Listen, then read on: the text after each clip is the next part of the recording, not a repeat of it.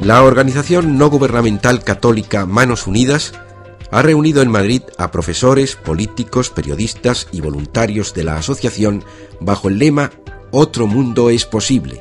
Depende de ti.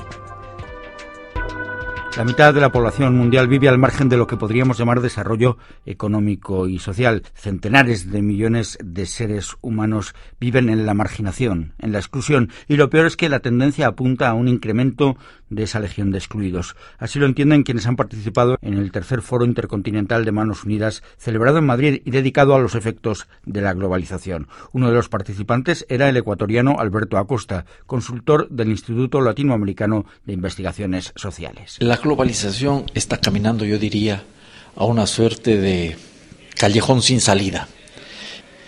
Se conoce que cerca de 2.800 millones de habitantes del planeta, casi 3.000 millones de habitantes del planeta, no tienen acceso a los beneficios del llamado progreso, de la modernidad. América Latina, Asia y África son los continentes donde la miseria se enseñorea, destrucción de las estructuras económicas tradicionales, falta de acceso al agua, a la educación y a la sanidad, desarraigo, sequías, hambrunas, guerras, malaria, sida, conforman una realidad hacia la que el primer mundo mira con indiferencia, sin querer enterarse de que el enriquecimiento desmesurado de unos pocos se traduce en el empobrecimiento de muchos. Un auténtico crimen, según Amparo Cuesta, misionera de Nuestra Señora de África.